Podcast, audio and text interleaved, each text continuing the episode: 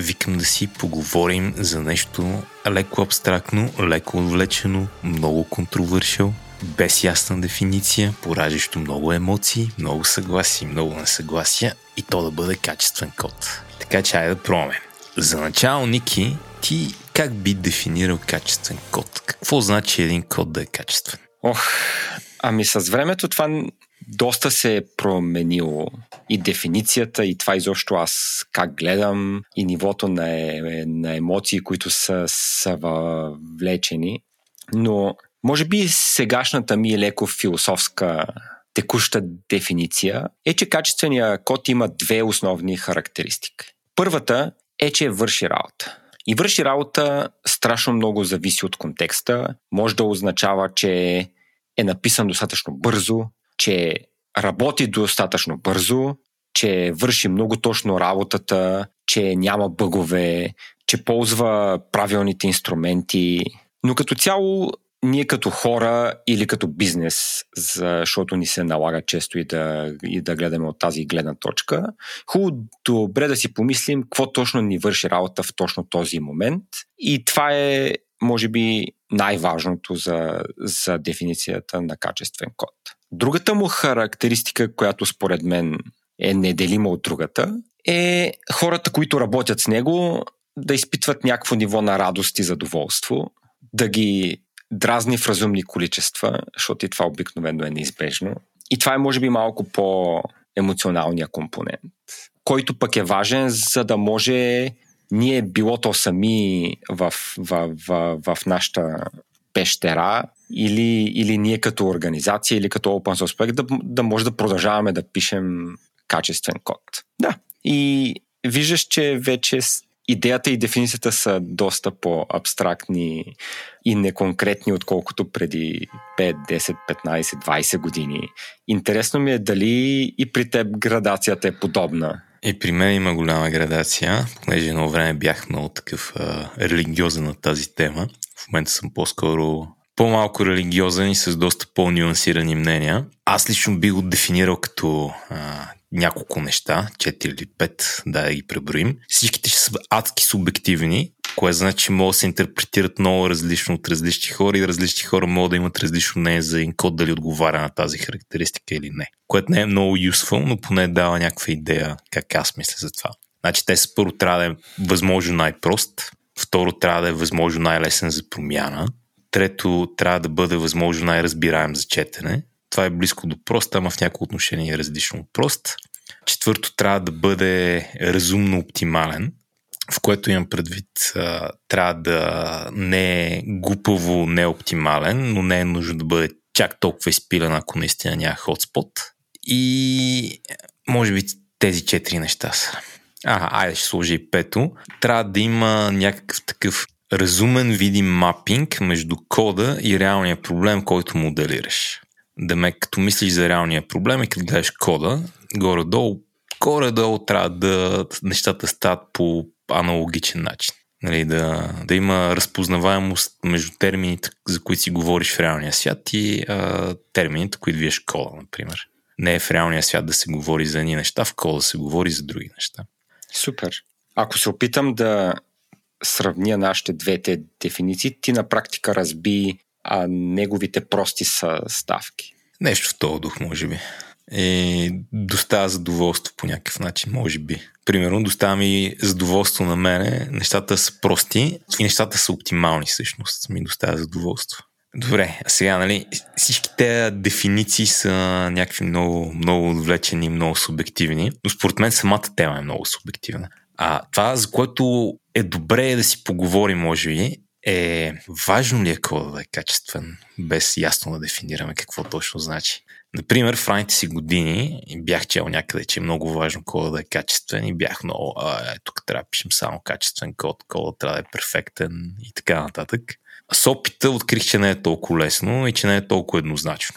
И също открих, че много пъти, когато а, си мисля, че правя нещо качествено, всъщност не го правя качествено по критериите ми за качество две години по-надолу. Така че тук ще ти задам нали, много странния въпрос. Колко важно е кода да е качествен? По моята собствена дефиниция всъщност е доста важно. И честно казвам, в моят опит много по-трудното е напасването на дефинициите на малко по-голяма група от хора. Ако оставим на, на страна ситуациите, в които, нали, както и ти спомена, абе аз си мислех, че правя, правя правилното нещо, ама се оказа, че не е баш така. И ако прием, че нали, на база на, на информацията, която съм имал в, в, в, някакъв момент съм взел ня, някакво разумно решение, не ми е толкова сериозен проблем, докато ако имаш малко по-голяма група от хора и те имат леко различни дефиниции, всъщност всичко изобщо, изобщо говоренето за качествен код става много по-трудно и колкото и да е важно. Защото ако прием, че, че е важно за да може бизнеса ни да оцелее или, а, или да си свършим просто, про, просто работата добре, очевидно е много важно. Но комуникацията на това какво е важно и кои от нюансите са важни до каква степен, което може би е ключа, е полуневъзможното нещо от моя опит. Дай да го облечем в някаква конкретика. Най-низката летва тук е примерно кодинг стила. Да. Важно ли е насякъде да сме консистентни и на каква цена? Всъщност, има една страшно интересна тема, за която искам да поговорим много повече и това е как програмистите, които уж са едни от най-рационалните хора на света, страшно много се влияят от маркетинг и от емоции. Но преди това а, да ти кажа за Coding Styles, а това е идеален пример за, за нещо, което на практика не би трябвало да бъде важно, но, но отново като вкараш компонентата група от хора, изведнъж става важно. И друга интересна конкретика е дори е не толкова кодинг стила, който в днешно време има, честно казвам, сериозен напредък в индустрията. С, с, с инструменти, които автоматично ти форматират кода, избират всякакви неща вместо теб. Но като започнеш да си а, говориш с група от хора за фреймворци или за каквито и да било инструменти, и в един момент нещо, което на практика не е чак толкова важно, ако всички заедно вървят в една посока, отново се оказва, че че различията го правят важно. Това не го разбрах съвсем. Я кажи какво имаш предвид. Добре, айде, впрочем и кодинг стайл е супер добър пример. Че няма никакво значение кой кодинг стайл използваш. И тук в сърцевината на качеството всъщност не е кой кодинг стайл използваме, а частта от качество на кода е целият код да използва един и същи кодинг стайл. Добре. Ако трябва да направя връзка между качество на кода и кодинг стайл, Тезата ми ще бъде такава, че ако става дума за кодинг стайл, по-качествен код е този, който използва един и същи кодинг стайл, без солно значение какъв той. Добре, сега тук не съм напълно съгласен с тебе, но съм до някъде съгласен с тебе. Дай да помисля за някакви интересни примери. Първо, първото, което искам да кажа е, че силно съм много хубаво, когато стила колкото може повече решения, които трябва да се вземат, могат да се изнесат в някакъв инструмент, който казва е така правим нещата. А, защото просто решенията са безкрайно много. Дори, дори като сложиш TypeScript с Prettier, пак има решения, които трябва да се взимат. Тук дали да го направя с arrow функция или с наименована функция, да кажем. const еди какво си равно на arrow или function името. Това е решение, което не мога да енфорснеш много твърдо с притир, понеже понякога ти трябва едната семантика, понякога ти трябва другата, понякога няма значение. Но силно се много хубаво да не е такова, да не е, дори да не е решение в много от случаите. В някои моменти ти харесва, в някои моменти не ти харесва, но не го мислиш, защото знаеш така трябва да бъде, това е положението. Обаче има такива стилови моменти, които са обективно по-лоши от други стилови моменти. И на места могат да създават проблеми и на места, ако късно идентифицираш, че си взел грешното решение за какъв стил да следваш, си в ситуация, където или трябва да съм консистентен с по-неоптималния инструмент, т.е. с по-неоптималния избор и да продължавам да го правя по по-гадния начин в кавички, или трябва да отидеш на голям проект, в който да промени всичко от по-лошия към по-хубавия начин, което ще отнеме време, може да създаде някакъв риск, в зависимост каква е промяната. Като, нали, ако е къде слагаме интервалите, това може би няма щупи нищо, макар че ако JavaScript кой знае. Но ако е дали тук да кажем ще правим класове или няма да правим класове ще ползваме обекти с функции в тях, това нали, по-рискова промяна има шанс да щупи нещо. И поинта ми е, че често за мен е по-ценно като си направил някаква грешка, идентифицирал си я и продължаваш напред да си кажеш, дай ще почнем да ходим към по-доброто решение. За мен е по-важно да тръгнеш към по-правилното решение, от това да си консистентен спрямо грешното решение, което си взел в миналото. Аха, добре. Мисля, че те разбрах и мисля, че за мен кодинг стайл бяха решения от много ниско ниво и на а ниво интервали. И да се върнем и като цяло на, на мисълта на, за, за това доколко е важен качествения код и дали има смисъл изобщо да се инвестира в него. Защото мисля, че натам отиваме. И тук няма страшно много противоречия силни, защото със сигурност ще кажем, че о да, страшно е важно. и това е, може би, единственото нещо, около което може да се съгласим, ако си говорим за качествен код. Мисля, че от тук нататък ще са основно противоречия, било то в индустрията, в екипите, може би и между нас. Но, но мисля, че спокойно може, може да си стиснем ръцете, че е важно. Важно е, но не знаем какво е. А, така, точно. и това е нещо, което ще ни промени живота към по-добро.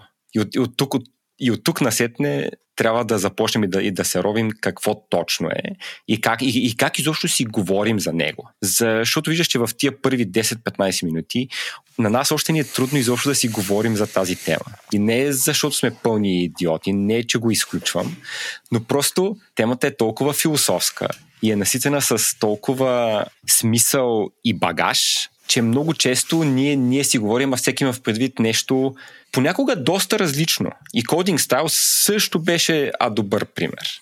Мисля, че напълно случайно а, започваме да удряме тип страшно много от мотиките при разговори и при мисъл за качествен код. Защото отделихме няколко минути всеки да си говори за кодинг стайл, което би трябвало да е нещо очевидно. Но всъщност се оказаха доста, доста различни неща, които повлияха стабилно на траекторията. Спомням беше, а, кодинг става сега зарежи го, важно е да е консистентен. Ама като си обясни теза, ти съм напълно съгласен с теб, че няма нужда старите патърни да ги, да ги повтаряме и повтаряме и да копипействаме от старите тестове и от кода, защото някой, ня, някой преди го е направил така и очевидно има смисъл. Може би ще ни е по-лесно да си поговорим малко за какво не е качествен код. Не непременно какво е некачествен, а какво не е качествен. Нали? Сега тук имам една мисъл, която е, рано в кариерата си прочетох Code Complete и Design Patterns. И си мислих, че качествен код е това, което следва Code Complete и Design Patterns. Има една друга така книжка, която не знам дали най-накрая ни умря популярността. Clean Code на Боб Мартин. Ти чел ли си? Да. И популярността изобщо не е умряла. Да. Айде да файм Clean Code. Clean Code според мен е добър пример за какво не е качествен код. Не мисля, че не е качествен код. Дай да си дам тезата сега. Тезата ми не е, че в тази книга има лоши идеи. Или че ако приложим идеите от тази книга, ще направим некачествен код задължително. Тезата ми обаче е, че тази книга не е рецепта за качествен код. Тази книга е един набор от инструменти. И ти инструменти могат да ги ползваш, може и да не ги ползваш.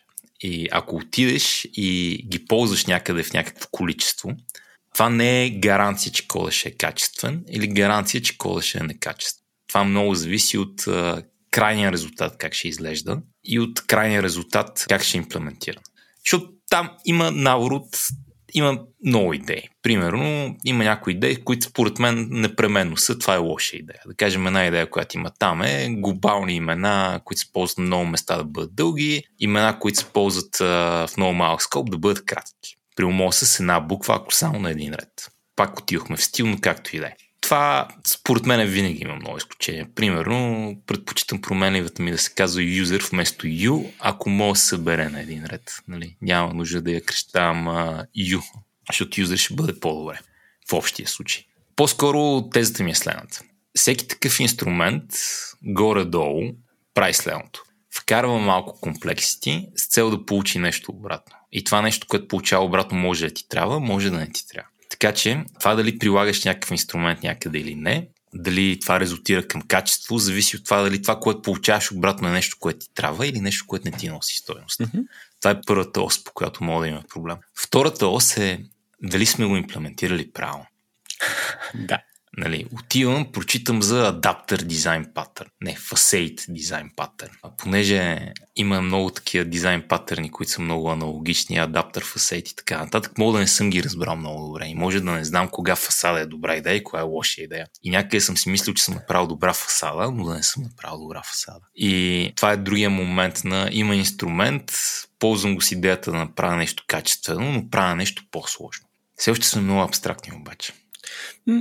Това не мисля, че е проблем. Следването на подобни инструменти, без човек да е напълно наясно с по-дълбоките принципи, които в нашия случай са какво точно ми върши работа на мен в моята конкретна ситуация, е страшно често срещан пример. Нали, по същия начин, по който хората четат self-help книги, вместо да четат психология и философия и просто следват рецепти от там. Това е нещо, което виждаме много, много често и в нашата индустрия. Защото е много по-лесно да следваш инструмент, който ти казва, ето ти един патърн, правиш и такъв клас, в него слагаш и такива методи.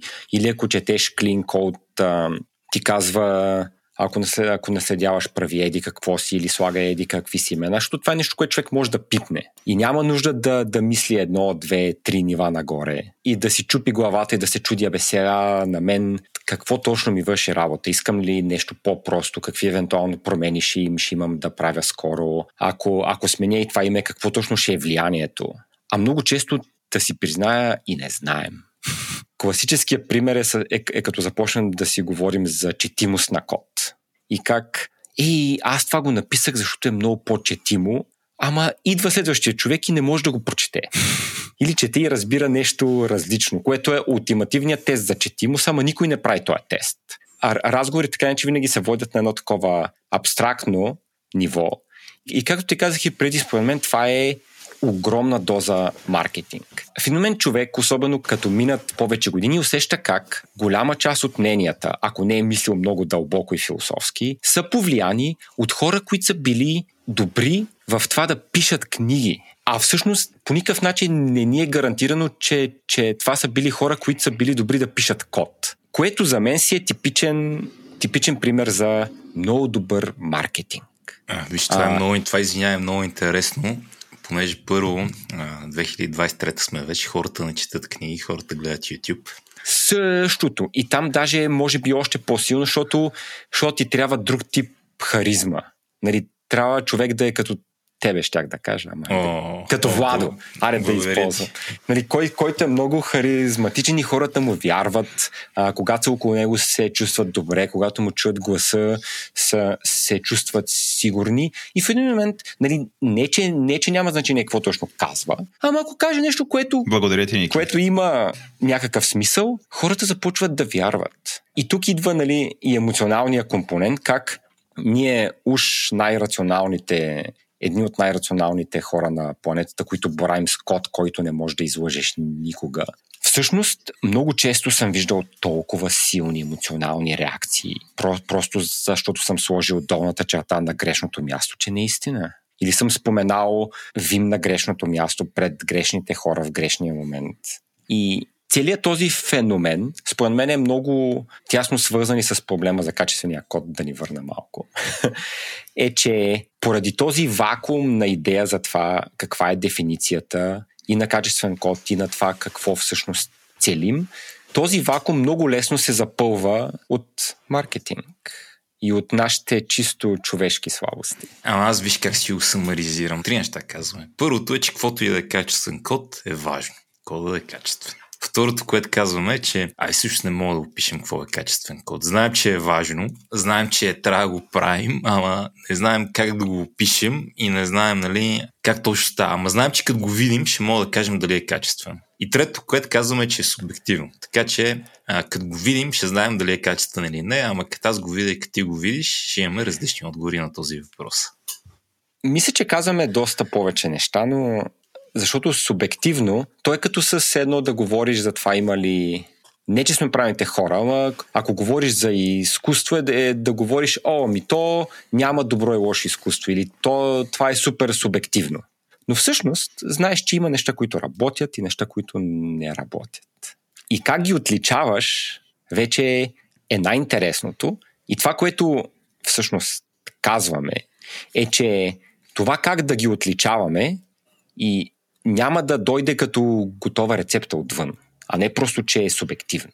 И това, което казваме е, че във всяка ситуация какво е качествен код и кое работи, кое не, може да бъде тотално, диаметрално противоположно различно. И че това нещо трябва да си дойде от нас и от нашето собствено разбиране, а не от прочетени 4 реда в книга или, извинявам се, изгледани 8 часа в YouTube стигнахме до любим момент, в който казва се зависи. Имате ли някакви съвети към нали, хората, един вид в конкретни ситуации как да преценят кое е правилното решение и кое в конкретната ситуация е правилният код, качествения код? Аз имам няколко. М. И то е, че трябва да или е очевидно, или не е. И че това първо трябва да скеламе до групата, да ме как ценем трима човека, или го гледаме и тримата и сме да, това изглежда добре и мога да продължим нататък. Или не, на различни мнения сме. И сега сме на различни мнения, ето тук е момент. Ще имаме три опции. Едната опция е да си кажем и добре, на различни мнения сме, а продължаваме напред. Което е не правим никакъв опит да се опитаме да резолвнем ситуацията. В другата крайност добре на различни мнения сме, а е сега да прекараме цялото време на света, да седнем и да стигнем до дъното на това, какво не ни харесва и що сме на различни мнения и да се опитаме да застанем на една страница. Това е хубаво упражнение като упражнение, но страда от проблема, че трябва да прекараме супер много време да се убеждаваме един друг в е така е по-добре, така е по-зле и че всички трябва да сме готови да прекараме цялото време на света което нали, няма да стане. Но пък е добро упражнение, защото ако го направиш, има шанс някой да научи нещо. Примерно имах ситуация, където един колега, който се казва Рангел, и аз се опитвахме да решим един проблем и го решавахме по различен начин. Той го решаваше по един начин, който беше малко по-алгоритмичен и праволинен. Аз го решавах по един начин, по който пусках там някакви цикли и кода изглеждаше, моделираше мисловния ми процес и мисловния процес, който си мислех, че повечето хора ще имат. Решихме го по два различни начина прекарахме супер много време в това. Аз бях убеден, че решението ми е по-добро, всички други бяха убедени, че на Рангел решението е по-добро. Бях недоволен от тази ситуация, като мина някакво време аз стигнах до че на Рангел кода е по-добър. Беше добро упражнение за мен. Така, позволи ми да си коригирам а, възприятието за какво е качествено и какво не е качествено и какво би работило добре тук и какво няма да работи добре тук. Сега, кога имаме възможност да прекараме толкова време и кога хората, които участват в тази дискусия, нали, ще я прекарат конструктивно върсъс деструктивно. Примерно, можех да реша да се закопая на не, моето решение е по-добро и сега ще ви евангелизирам до края на света, че моето решение е по-добро. Е друга интересна тема. Но в едната крайност може да просто да маркираме само, че не сме на едно мнение да продължим. В другата крайност може да прекараме много време да се опитаме да ставим на едно мнение. И истината е някъде по средата. Като има такава ситуация, добре се прекара някакво време в това да видим дали може да ставим на една страница и в този процес да се опитаме да научим нещо и си уеднаквим разбиранията, но трябва да има някакъв таймбокс, който дори може да не е много експлицитен, но след известно време дискусия и не стигна до дъното, може просто да маркираме, че добре, няма го решим тук и трябва да продължим напред. Тук малко смесих Team Dynamics versus нали, индивидуално как гледаме нещата.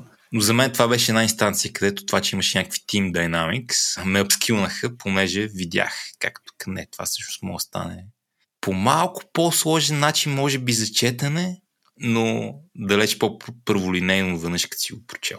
Знам, че не го обясних много добре това, а затова ще пробвам по друг начин. Любимия ми пример за това а, толкова четим ли е или не, или не е четим, или кой от тези два кода е по-четим от другия, е да правя паралел с естествените езици. Ще ти дам две изречения на български. Тази котка е сива и друго изречение е това животно, което е често домашен любимец, но не е куче, а е другия най-популярен домашен любимец, е цвета, който е между черно и бяло някъде по средата. Давам ти две изречения. Ти мога да ми кажеш, че едното изречение е далеч по-просто и очевидно и качествено от другото изречение. Нали, тази котка е сива, много ясно да информацията, другото го прави по много индиректен и по по-сложен начин. Също мога да ти дам изречението котка е котка, което е по-кратко от първото и нищо не казва. Сега, тук аз и ти имаме някаква интуиция за кое е най-качественото от трите изречения. Ако ти дам тези три изречения на японски, който аз не знам и който ти не знаеш, няма да мога да прецениш кое е най-качественото изречение. Това опира и вече до нали, кода, демек. Има ситуации, в които не мога да преценя кое е по-качествено или кое е по-добре, защото не знам достатъчно. Може да не знам достатъчно за езика, може да не знам достатъчно за домейна, може по-качественото нещо да ми изглежда като по-сложно и некачествено, понеже изразните ми инструменти са по-слаби. Примерно, за мен massive.map.filter е супер четим. Перфектно, това го обожавам. За човек, който никога не е виждал мап и филтър и цял живот е писал си, това е по-нечетимо. Обаче, въпреки това, според мен, обективно другото е по-качествено. Нали, мога да кажеш, че ми то тук за екип от само си програмисти по-добре да не ползваме мап и филтър, на кое ще ти кажа така е, ако пишем на си. Ако отидем и пишем на Python, Ruby, JavaScript, някакъв модерен език, ръст, по-хай левел инструментите са по-експресивния, качествен, хубав начин да формулираме идеите си. И проблема не е, че трябва да се пишат праволинейни цикли, постоянно сифове, флагане и така нататък. Проблема е, че хората трябва да научат инструментите. Да, целевата аудитория на кода, изобщо какво ще се случи след него, а какво ще се случи след, след като го напишем, всъщност е най... И, и от моя опит също, може би е най-често срещания извор на причини е един код да е или качествен или не. И това да ни помага по-често да решаваме, абе, това, това може би е по-доброто решение в тази ситуация. И съм напълно съгласен с теб, че може доста да варира между това кой точно го чете след това. И тук вече нали, има и доста common sense. В, в някои случаи може да е по-лесно всъщност да а, научиш двамата си програмисти на това какво е мапи филтър, защото не е най-сложното нещо на света. Нали. Но ако си нов човек в екип от 300 човека, може би на втория ден не е идеалното време да се опиташ да а, научиш всички на мапи филтър. Може би е добре като, като за начало все пак да, да напишеш един-два вложени цикъла и да подходиш по малко по-различен начин в индоктринацията на хората. Но Всъщност съм правил дори и този експеримент и беше страшно ценно. Особено да имаме на интересна история, в който имах един колега, който имаше доста силно и ясно мнение за това какво е четим код. И човека идваше от малко по-функционален бекграунд. Доста обичаше функционалното програмиране и много обичаше да си вкарва монадоподобни структури, за да няма null и да няма ифове. И беше много убеден, че че едно решение е много по-четимо, докато просто не си направихме много бърз юзабилити експеримент, просто хванах двама други човека, показах им кода, дадох им три комбинации от input и ги попитах без да ползвате компилатора, кажете ми какъв е крайният резултат. И двама от тримата сгрешиха, което беше доста близо до дефиницията на не особено четим код. Ясно е, че не можем винаги да правим такива експерименти. Просто е страшно е забавно, обаче е страшно скъпо и, и отнема много време и ресурси. А и понякога хората се дразнят из, излишно.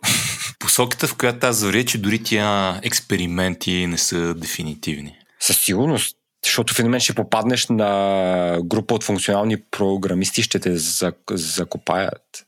Да, има един такъв момент на... Абе, генерално има един проблем тук, който е, има колко трябва да знаеш инструментите, патърните и така нататък и колко трябва да ги прилагаш и не е много очевидно дали трябва да прекараш супер много време да научиш всички инструменти и патърни и да правиш възможно най-чисто нещо с тях или трябва да ползваш възможно най-баналното нещо на света, най-простото и кода да е по-комплексен, обаче да може да се чете от хора, които знаят по-малко ако ме разбираш. Където няма правилен отговор. Очевидно зависи в какъв контекст сме, какъв е екипа и така нататък. Да, всъщност моята основна теза е, че най-важното е познаването на ситуацията. Нали, или поне опита за познаване на ситуацията. Всичко друго е, това е според мен единствената константа. Ясно е, че в, че, че в различни случаи ще отделим различно време да, да опознаем екстра ситуацията някой път, нали, какъвто беше и твоя пример, ако сте трима човека и се опитвате нали, да вземете решение, ще отделите 8 седмици и ще разнищите всичко. Ако нямате 8 седмици, ще отделите 2-2 часа и пак ще стигнете до някъде. Но важното, константата за мен, инвариантата е човек винаги да мисли за това каква е ситуацията, а не да действа напълно автоматично.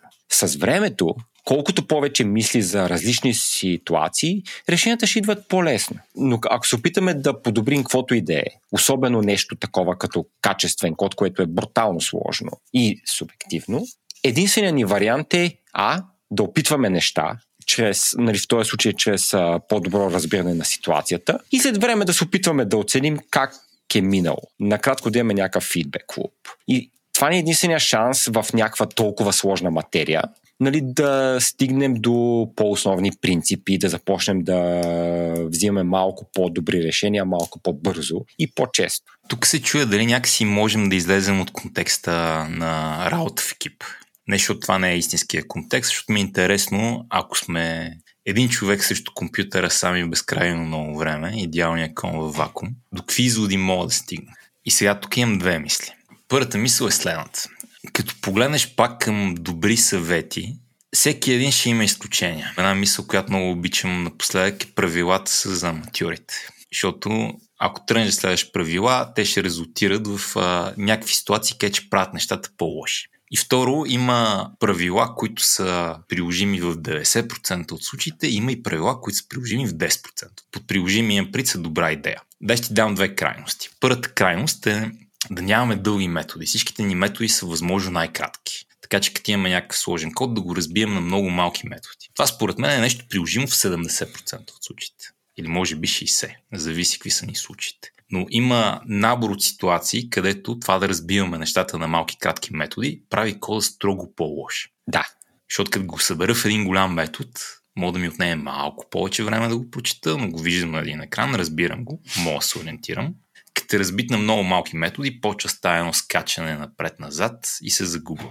Друг такъв пример, който приложим в 10% от случаите, закона на Деметър, Димитър, Деметра, Димитра, не съм сигурен, който е нещо за депенденсите. В общи линии се опитва да формулира по някакъв начин, че не трябва да имаме депенденсите повече от едно ниво. Нали, мога да зависим на методите на депенденсите си, но не мога да зависим на депенденсите на нашите депенденсите. И това в някои случаи, малък набор от случаи е много добра идея. В друг набор от случаи прави кода драматично по-сложен, отколкото има нужда да бъде, защото това да имаме депенденсите към депенденситата не е чак толкова голям проблем.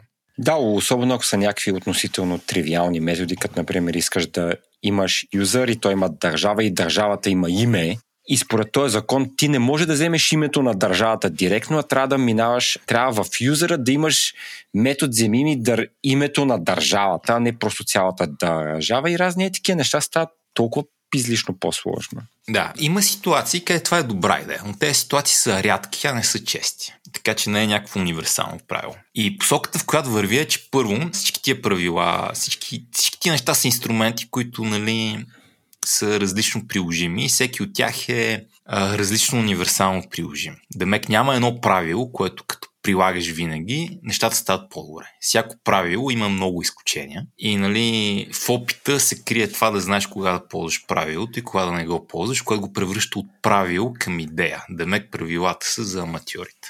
Нали, разбира се, когато си аматьорите първо започваш да се учиш, правилата са много добра идея, защото поне знаеш какво правиш. Но с времето се научаваш кога да не следваш правилата. Аз имам въпрос към теб тук. Особено ако не си ясно кога едно правило е добра идея и кога не е. Как предпочиташ още в началото човек да започне да се рови за случаите, в които това правило не е добра идея? Или да си упрости малко живота, да си сложи едни капаци за малко, да смята правилото за закон и да чака нещо да се обърка. Предпочитам да инвестирам малко време, да вия дали ще ми стане ясно и ако не ми е станало ясно да продължа нататък и да съм такъв внимателен ним за кога мога да реша този проблем. Да мек да кажем, прочитам Лов Димитър и решавам, му ще го прилагам навсякъде. Добра идея. Почвам да го прилагам малко по малко и ако при първия use case нещата ми изглеждат добре, продължавам. При втория use case, ако още ми изглежда добре, продължавам. Ама ако имам някаква интуиция, че тук не съм сигурен, че това е универсално добра идея, ще го следя внимателно до момента, в който вече създава проблеми. Като вече почне да създава проблеми, ще почна да мисля и да бектраквам. Okay. Като идеята, мисълта ми тук е а, предпочитам да прекарам малко време в това да вие дали очевидно трябва да направя А или Б и ако след малко време прекарано в това не ми е ясен отговора, да продължа напред просто и да си задам въпроса малко по-късно отново. Добре, тук забелязваме един патърн от повечето неща, които ми казваше, че може би има някакво почти магическо съотношение между абе следвай правила, но отдели винаги някакво време, мисъл, усилия да се ровиш защо не работи. Или в моя случай аз бих казал, че човек винаги трябва да отделя някакво време в това да търси по-широкия и дълбок принцип и да се опита да разбере защо нещо съществува. Дори да не се зарови в цялата дъл, дълбочина на света. На прима виста, какво мислиш, че трябва да е съотношението между тия две неща? Зависи колко напред в кариерния си път си. При мен е 10-20% макс. Да. Ако прекарам повече от 10-20% да лъскам нещата, вместо да движа нещата напред, най-вероятно допускам някаква грешка. Или си отишъл просто твърде далеч. Да, момент в който ще прекарам повече от 10-20% в това да го мисля, върса с това да го билдвам, е когато съм някъде в нещо непознато и не знам как се прави това. Когато е проблем, който решавам за първи път, върса с проблем, да. който съм решавал или който е много близък до други проблеми, които съм решавал. Да. Ето тогава ученето ти е основният проблем, който имаш да решиш пред теб, така че да. е нормално там да отиват повечето усилия. Да, ако за първи път сядаш и почваш да пишеш нещо на React и до сега не си ползвал React, има много неща, които са добра идея в React, които не са очевидни на пръв поглед. И трябва да направиш известно количество грешки, за да сванеш как работят нещата. Колкото и да четеш, може да следваш някакви правила и те могат да резултират в нещо доста по-лошо. Добре, значи, че лека по лека времето добавихме още едно изискване към качествения код. Е, че човека, който го пише, може би трябва да разбира как работят нещата до голяма степен. Да, ма трябва ли да знае какво е монада и как да вкара монади в PHP, за да направи кода по-монадичен и функционален? Или това е грешка? Нали, това тук е интересният въпрос. Еми, зависи. Ако има и други монадисти, които да му го четат, може и да се получат нещата. И няма да има no, false, undefined и всички подобни. Добре, де. въртиме се в крайна сметка, ако всичко е много мъгляво, няма много ясни правила и така нататък. Да, ама все пак трябва да копаме и да мислим за правила, дори да знаем, че няма. Ама както има правила, които са приложими в 10% от случаите, така според мен има и правила, които са приложими в 90% от случаите. И според мен е важно човек да е добре ориентиран около тях. Имаше едно четирите правила на добрия дизайн или нещо такова беше. Което беше, искаме да имаме възможно най-малко методи, възможно най-малко класове, не помня какви бяха другите. Но дай се фокусираме върху тия две. Възможно най-малко методи и възможно най-малко класове. Това според мен е универсално добра идея. Това, това ми е такова. Това ми е отправната точка почти винаги. В общи линии, ако един метод не се ползва на повече от едно място или една функция, инстинктът ми е да е инлайн да не създавам много малки методи, а да създавам един по-голям метод. Това със сигурност няма да се впише в 90%, ако питаш 90% от хората. Е, така го направи субективно. Сега зависи. Има някакъв момент, където нали, метода ще стане твърде дълъг. Аз твърде не голям. казвам, че хората са прави. Просто казвам, че според мен огромна част от хората няма да се съгласят с теб от гледна точка на, на маркетинга, който са чули последните 10-15 години, защото преди това го нямаше това. В момент се появи модата на кратките методи и всеки от нас е минал там, докато не е стигнал твърде далеч. И се е върнал на, ох, минимален брой методи. Това може да е така, не знам, не съм правил по от отдавна на тема колко трябва да са ни дълги методите, но поинтът ми е, че има, има някои неща, които са по-универсални от други неща. Има някои неща, които са добър отговор на въпрос откъде да започнем, какъв да ни е първи опит, ако не сме много сигурни към какво да фолбекнем. Има едно друго такова, което ми е трудно да го артикулирам, но виждам много места напоследък, където не ми харесва, което е булева логика, която може да направим по-просто. Примерно, някъде в кода имахме удивителна А и Б или А, което е еквивалентно на А или Б. Това малко трудно се обяснява в подкаст. А, според мен идеално се обяснява, защото много лесно прозира, че човек няма никаква идея какво значи това. Да, но това ми е поинт. Понякога, примерно, като видиш много сложен булев израз, който има много конюнкция, дизюнкция и отрицание, или на български and or и not, дори като си го писал, си мислил, ми то тук така е по-разбираемо, защото за от тази страна на ора мислят така, от другата страна на ора мислят по друг начин. Има алгоритмичен начин, по който мога да произведеш, ако мога да произведеш по-прост израз, обикновено по-прост израз е по-добър.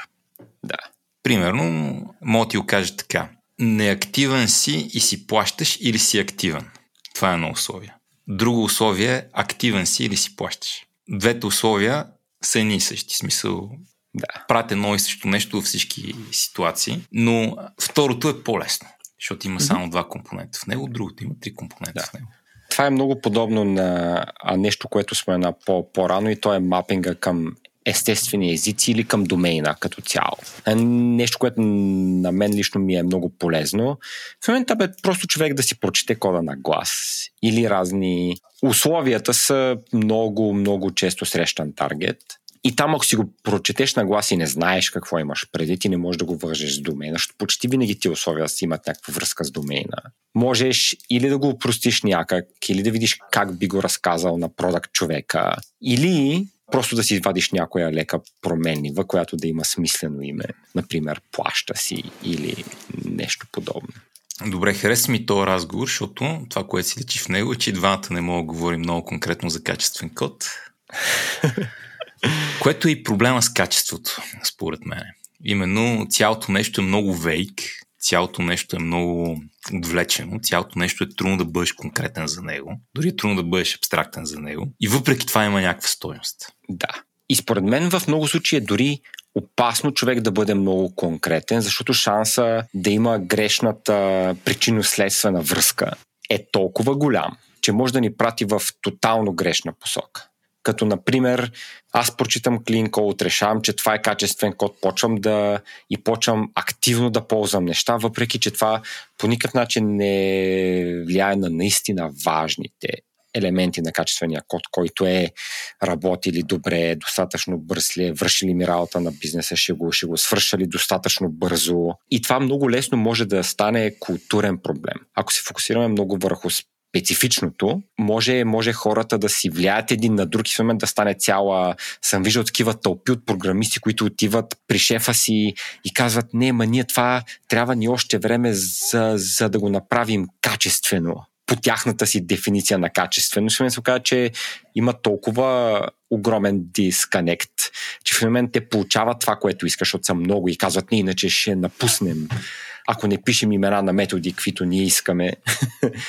и накрая продукта е същата боза.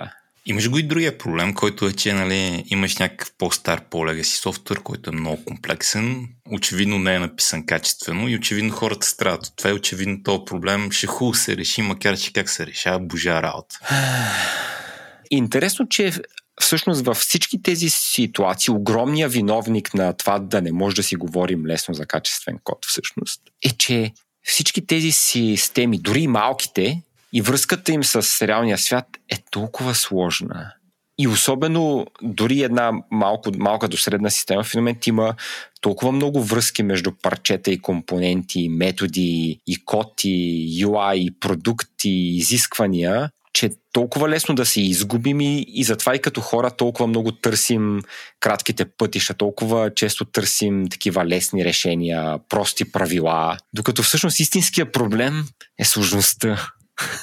И ако успеем да преборим него, ще успеем да преборим и всички останали. Ама пък дефиницията на просто и сложно е също толкова сложна, колкото слож... сложността сама по себе си. Така че не, не мога да ти кажа какво е прост код, защото всъщност това ми е още по-дълбоката теза, че истинският качествен код просто е брутално прост. Защото това, това ще реши цели класове проблеми. Добре, харесва ми този разговор. Мисля, че тук е добър момент да приключим. Ако ни слушахте този не знам колко минути и сте разбрали нещо, кажете ни, пишете ни, защото аз нищо не разбрах. И да научим и ние нещо.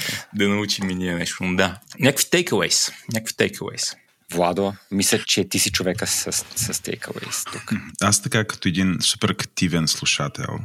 А, основният ми takeaway е, че това, с което и всъщност влязох в разговора, че зависи. Зависи от контекста, какво значи качествен код и в различните ситуации значи различни неща. Беше ми интересно да ви проследя ще как мислите, как гледате на този въпрос. За мен, който често ни нарича, наричани бизнес или продукт хората, за нас най-важното е всъщност то да работи и да е на време. Нали, ако трябва да ги приоритизирам нещата. Да, разбирам, че е добре да бъде направено по такъв начин, че следващия път, като поискам нещо да се случи, да се случи пак бързо, нали, да не се чупи или ако вкарам нов човек да гледа кода, да се ориентира бързо и така нататък и така нататък. Но за мен, в крайна сметка, като тегля чертата, най-важно е да работи и да се е случило, да работи, да работи означава да работи и бързо, нали, така и да се е случило във времената, в които ми е обещано, за да мога. Нали, аз деливърна към клиент. Стив Джобс беше казал, имаше една така много яка реплика, че дори най- най-големите артисти шипват. Истинските артисти. Истинските артисти шипват, да. И е много важно ли, нали, програмистите да, смисъл да си го дават това, по някакъв начин това да си не знам, да, го, да си дават сметка за това, че идеалният код на много късно доставен или много рано доставен е еднакво не на време. Никито това е дериват от прежде Ники тук ми реагира. Много рано и много късно е еднакво не на време. Това е една такава максима много ценна. Надявам се, че беше полезно. И между другото, дами и господа, дайте ни обратна връзка този формат. Харесва ли ви? Ще се опитаме да го направим по-добър след няколко епизода. Ники, ти някакви други takeaways? Не, основният ми пак е, че и до който всъщност стигнахме по време на разговора е, че освен, че е трудно да се говори, единственият начин това да го борим е, освен с екстра говорене и мислене, с много по-прости решения, които нямам никаква идея как да постигнем алгоритмично. Ама мечтите остават. Моите са следните. Първо, изключително полезно е човек сам със себе си да прекара време в това да се опита да разбере и си дефинира и си изясни какво е качествено и какво е некачествено. И второ, думата качествено е много опасна, когато говорим с други хора и се опитваме да променим кода от тази ситуация в другата ситуация. Затова съм много внимателен всеки път, когато искам да кажа някой направи това така, а не така, да не му казвам, защото това е некачествено, а да търся конкретни причини, които са видими конкретно в кода за конкретното предложение, което давам. И ако не мога да си формулирам тезата без да посягам към думата качествено, не я формулирам въобще. Ако не мога да ти кажа направи го така, защото Хикс и Хикс по никакъв начин да не говори за нещо абстрактно като качество, а да говори за конкретни неща, като по-бързо е, или по-малко коте, или по-гъвкаво е в смисъла на ще работи в онзи друг случай и там мога да направиш по същия начин. Ако не са някакви такива, съм много внимателен да не или ако не мога да идентифицирам, или пък, защото няма да има еди кой си бък, или защото няма да има еди кой си проблем, и всички тия неща са конкретни. Ако не мога да го формулирам така, не го формулирам въобще. Добре, толкова за днес. Айде, приятно. Благодаря. Чао.